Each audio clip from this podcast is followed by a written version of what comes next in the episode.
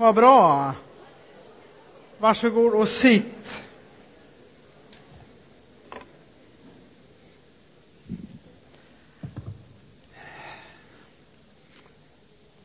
Jesus är född under julen. Jag tar med mig den, Nomi. Eh, jag gillar förenklingar, eh, förtydligande och sådär. Kanske är det för att jag är lat eh, som jag fick upp ögonen för den här boken eh, när jag gick i bokaffären för ett tag sedan. Det står 80 romaner för dig som har bråttom av en kille som heter Henrik Lange. Och på baksidan står det att Henrik Lange lyckas på ett enastående sätt komprimera 80 av de största verken ur litteraturhistorien. Varje bok på en enda ruta, på en enda sida med bara fyra serierutor. Här sammanfattar han klassiker som Da Vinci-koden, Godnatt Alfons Åberg, Flugornas herre, Bröderna Lejonhjärta, Sagan om ringen och Bibeln. Hur kan man gå förbi en sån bok utan att ta med den hem? Eh, på sidan 23 eh, så har vi Bibeln. Ni får den här. Eh, det är ju egentligen bara tre rutor, för att en ruta är ju någon slags titelblad. Han sammanfattar Bibelns beskrivning av hela världshistorien på följande sätt. Gud skapade himmel, jord och människor. Jesus, Guds son, offrade sig för människorna för att människorna ska få sina synder förlåtna, men det går åt skogen ändå. Är det utvecklingen eh, i världshistorien? Ja, man kan ju fråga sig, eh, är det så att det går utför? Att det bara är döden som väntar? att eh, på något sätt så började det här naturligt, ursprungligt, eh, friskt, nytt och livfullt. Och sen så liksom utvecklas hela livet, eh, hela historien åt något slags onaturligt, konstlat, förfallet, gammalt och dött sätt. Ja, det finns ju tecken som tyder på det. Jag slog upp termodynamikens andra lag i hemma i, i eh, min uppslagsbok eh, en av fysikens lagar som säger att allting strävar åt ett jämnt utbrett kaos. Allting, egentligen när solen har slocknat blir det bara ett jämnt fördelat kallt damm av alltihop. Och det känns ju inte så där förfärligt uppmuntrande. Vi har eh, via media, de flesta av oss, tagit del av miljökonferensen nere i, i eh, i Köpenhamn där vi så här i elfte timmen har kommit på och upptäckt att, eh, att vår jord mår inte så bra. Det går liksom utför och låt oss se om vi kan göra något åt det. Eh, för första gången i världshistorien tycks liksom naturen ligga under i kampen med människan. Människan som alltid har legat i underläge innan. Och sopbergen växer och ja, ni vet hur det är. Jag slog upp tidningen i veckan och det står att, eh, att eh, fattigdomsklyftan den växer också. Slummen i storstäderna ökar. Den eh, förvirrade värdeidealen breder ut sig och droganvändning och organiserad brottslighet och någon slags översexualisering som gör att till och med barn begår sexuella övergrepp på varandra breder ut sig och vi undrar, är det åt det här hållet det barkar? Vardagen liksom stänger in människan i ekorrhjulet och bränner ut dem och spottar ut dem i andra änden, verkar det som. Och vi kanske blir lite nervösa. Är det som han sa i sin serie, att det går åt skogen? Eller, eller är det inte så? Är det som den där gamla sången som jag lyssnade på ibland när jag var liten och satt där vid köksbordet och lyssnade på radion och ritade. Så dök det upp då och då på den tiden en gammal sång som redan då var gammal, eh, som lät något i stil med Det blir bättre och bättre dag för dag. Hur många har hört den? Eh, jag tror han hette Ernst Rolf. Eh, och den betecknas som en revykuplett, tror jag. Vi kan fråga Karina vad det betyder sen. Hon är utbildad på musik. Jag har inte en susning, men jag vet hur den, den var så där olidligt käck och uppmuntrande och hurtfrisk. Plågsamt så. Eh, som på något sätt säger att, nej men, är det inte så att historien, livet och tillvaron bara blommar ut? Att det blir bättre, att det var outvecklat och det blir utvecklat. Att det var simpelt, men det blir komplext.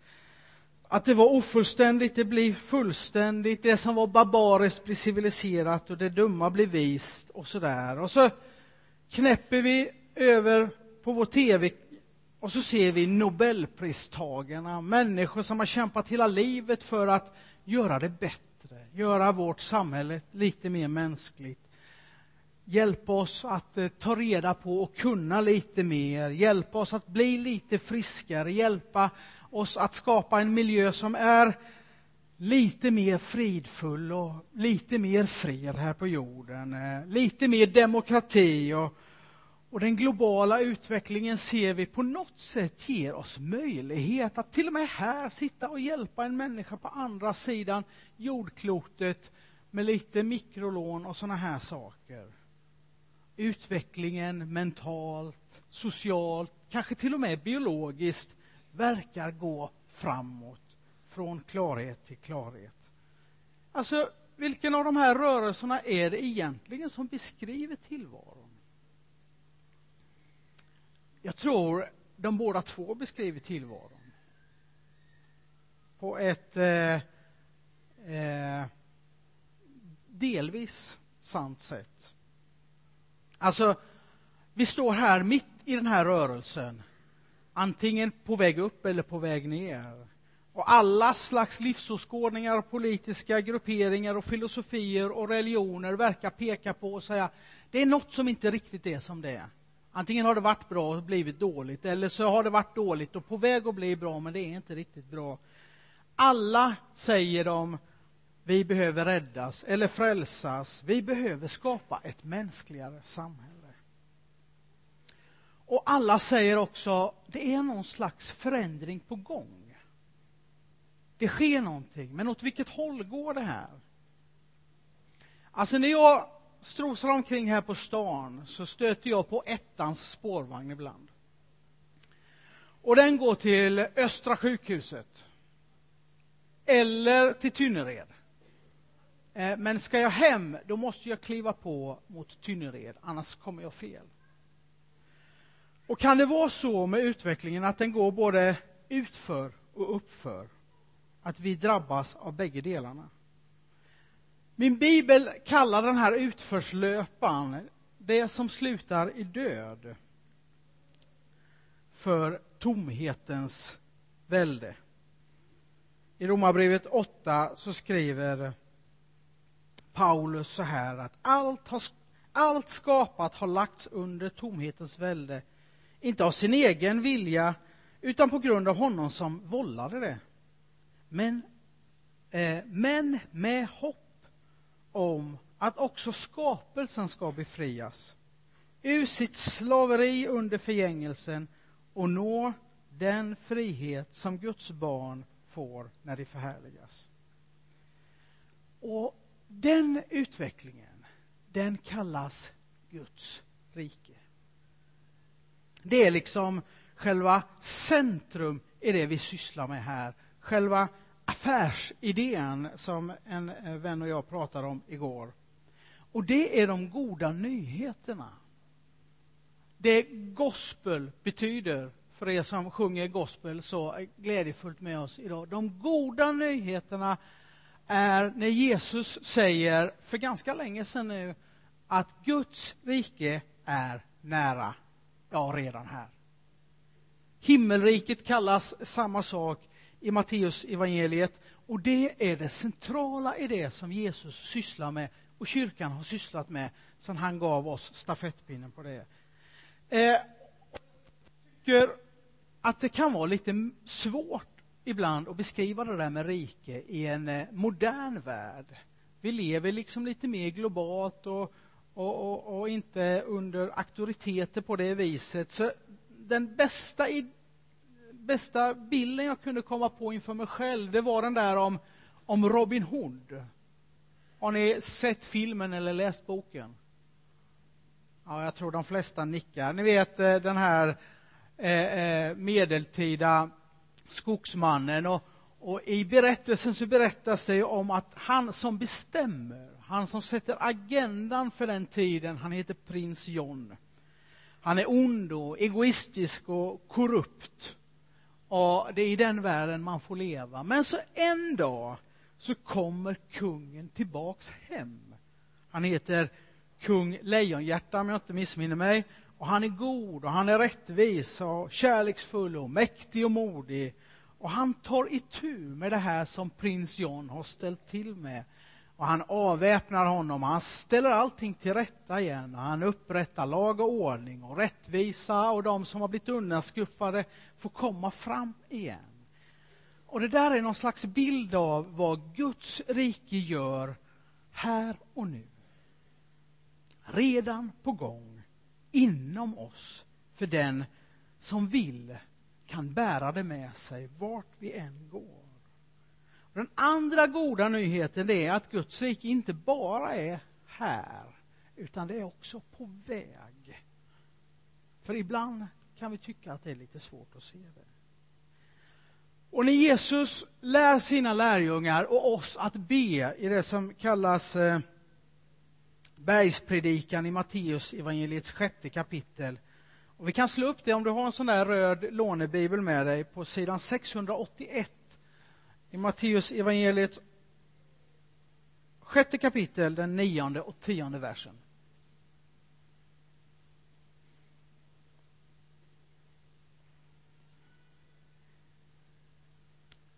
Så säger Jesus så här, så ska ni be. Vår Fader, du som är i himmelen, låt ditt namn bli helgat och låt ditt rike komma. Låt din vilja ske på jorden så som i himlen. Alltså, först och främst talar inte Jesus om att det finns en tillflyktsort dit ni kan rymma bort. Utan först och främst säger Jesus Kristus, Gud vill komma hit. Han vill låta sitt rike, sin influens, sin vilja genomsyra ditt liv, där du står. Och din omgivning, och ditt hem, och din vardag. Och så beskriver bönen hur Guds vilja eh, är att möta alla behov och låta oss mättas. Att vår skuld och vår börda, det som tynger i våra liv, ska försvinna och lyftas av oss. Att våra relationer ska bli goda med alla människor och med Gud själv. Och att frestelser och prövningar och ondska inte ska få drabba oss och inte heller sjukdomar. Och då blir Guds rike både det där ursprungliga goda men också den goda utvecklingen. Både det naturliga och det utvecklade, det friska och fulländade, det ursprungliga och det komplexa, det nya och det civiliserade och det visa och det livfulla. Och så säger han, din bön, den gör skillnad. När du och jag ber så involverar vi Gud och människa i ett samspel där Gud får veta vår vilja och vi får ta på oss Guds vilja och genomsyras av den. Och Våra böner får liksom ställa in oss som ett kompass där vi får se världen och prioritera våra liv på samma sätt som Gud skulle gjort. Och Det höjer angelägenhetsgraden hos oss, att det är detta som är det viktiga. Och hur gör man det då? Ja, min kollega Ingemar, han ska tala om det nästa söndag, så du får en liten cliffhanger här. Men han brukar säga så här, vi behöver ha fötterna på jorden och huvudet i himlen. Alltså, vi behöver tänka, längta och hoppas efter det som himmelriket, det som Guds rike står för. Det goda behöver vi ställa in oss på. Och så behöver vi ha fötterna på jorden där vi i vardagen lever ut det och beter oss som om det var vårt liv. Det tredje jag skulle vilja säga här idag, det är någonting om Guds rike och evigheten. För det vi inte riktigt har sett fullt ut, det kommer vi att se en gång. Och vi har redan hört det sjungas om idag. Eh, en del återstår. Obama, eh, den här eh, fredspristagaren, han sa om vi hjälps åt så kan vi, kan vi göra skillnad och åstadkomma en bättre värld. Ja, det är delvis sant, men framförallt så kommer det bli sant därför att det är Guds vilja och det är Guds tanke och det är Guds plan för hur det kommer att gå. Och där har vi vårt hopp. En dag så kommer hela tillvaron att befrias från det förfallet. Och den helige Ande, alltså Guds närvaro här och nu i hela världen och i våra liv, hjälper oss att behålla tron och hoppet på detta. Och hjälper oss att sikta in våra liv på den framtiden och hjälper oss att hålla ut när det känns svårt och långt borta. Johannes, han som har skrivit eh, Bibelns sista bok, Uppenbarelseboken, han får liksom en förhetstitt eh, eh, in i hur allting slutar. Han läser liksom på något sätt sista kapitlet innan det är skrivet riktigt. Och vi kan slå upp i Uppenbarelseboken, det är näst sista bi, eh, sidan i vår bibel, 897, det 21 kapitlet. Där ger han oss en glimt av hur allting slutar. Och så skriver han. Och jag såg en ny himmel och en ny jord. Ty den första himmelen och den första jorden var borta och havet fanns inte mer. Och jag såg den himmelska staden, det nya Jerusalem, komma ner ur himmelen från Gud, redo som en brud som är smyckad för sin man. Och från tronen hör jag en stark röst som sa Se, Guds tält står bland människorna och han ska bo ibland dem och de ska vara hans folk. Och Gud själv ska vara hos dem och han ska torka alla tårar från deras ögon och döden ska inte finnas mer. Och ingen sorg och ingen klagan, ingen smärta ska finnas mer. Ty det som var en gång, det är borta. Och han som satt på tronen, Gud själv alltså, sa, se jag gör allting nytt. Jag ska fira jul hemma hos min bror. Han har ägnat en massa tid och kraft åt att renovera sitt hus och jag blir alldeles bedårad över hur, hur fint det blir.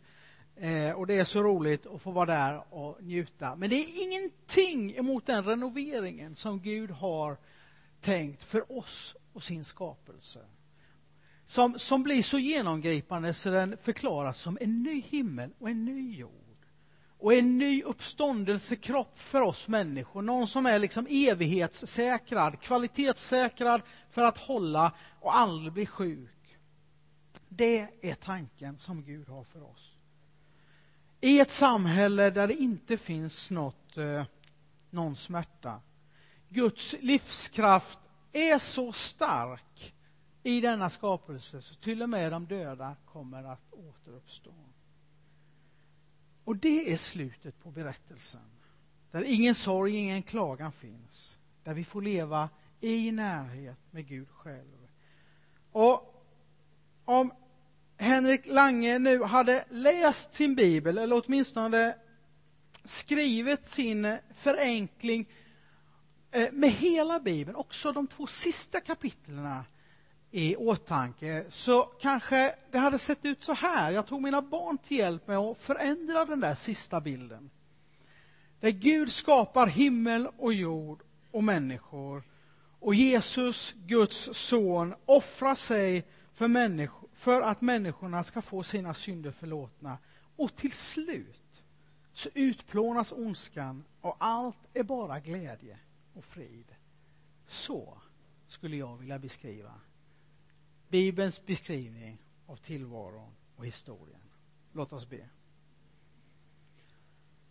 Tack Herre för att du har skapat allting och gett det din goda intention och älskar hela skapelsen med hela ditt hjärta. Tack Jesus att du ger oss en väg framåt genom försoningen som helar allt det som vi har tagit, eh, tagit hål på, Herre. Och tack helige Ande att du ger oss ett hopp för framtiden och en uthållighet och kraft att nå ända dit till härligheten. Amen.